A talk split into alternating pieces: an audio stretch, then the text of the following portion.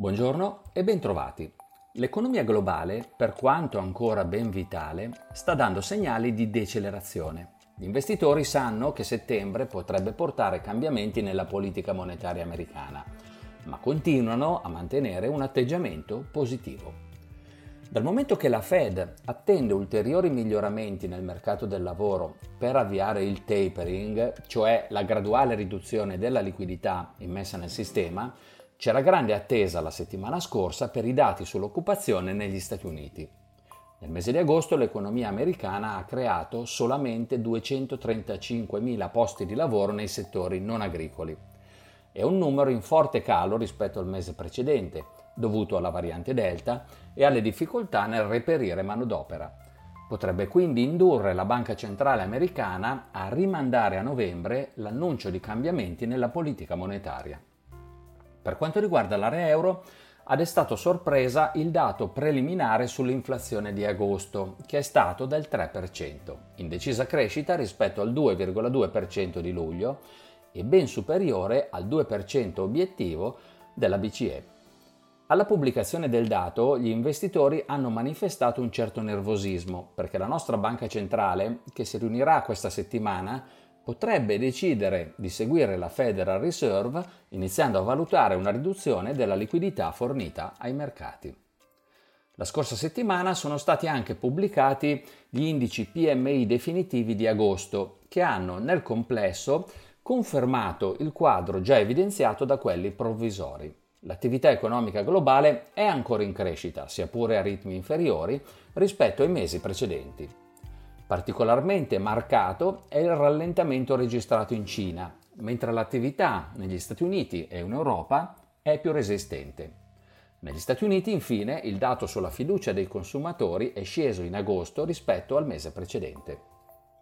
Nonostante siano stati numerosi gli elementi di preoccupazione, la scorsa settimana è stata positiva per i listini azionari, con l'indice MSCI World delle azioni globali a più 1%. Più in dettaglio registriamo un più 0,6% per lo Standard Poor's 500, più 1,6% per il Nasdaq, più 0,3% per l'Eurostox 50 e più 5,4% per il Nikkei giapponese, sospinto dalle dimissioni del primo ministro l'indice MSI dei paesi emergenti ha chiuso a più 3,4%. Il forte dato di inflazione in area euro ha spinto al rialzo i rendimenti decennali tedeschi e l'euro. I primi sono passati da meno 0,42% a meno 0,36%, mentre la nostra valuta si è apprezzata dello 0,7% contro dollaro. I tassi di interesse negli Stati Uniti sono stati sostanzialmente stabili, poco variato anche il petrolio, con il Brent a meno 0,1% e anche l'oro a più 0,5%. Per concludere, questa settimana gli investitori guarderanno soprattutto alla riunione della Banca Centrale Europea, in programma nella giornata di giovedì. Gli Stati Uniti pubblicheranno la variazione dei prezzi alla produzione nel mese di agosto con riferimento allo stesso mese vedremo anche l'andamento dell'inflazione e del saldo commerciale in Cina. La decelerazione del ciclo economico non è l'antecamera della recessione, ma una fase in grado di offrire delle opportunità di investimento qualora ci fossero momenti di volatilità e di temporanea avversione al rischio. Anche i cambiamenti nella politica monetaria, purché non provocati da eccessiva inflazione, non sono segnali di sventura, vanno piuttosto interpretati come un primo passo nel lungo cammino verso la normalità, dopo un periodo di emergenza. Io vi ringrazio per l'attenzione, vi saluto e vi do appuntamento alla prossima settimana.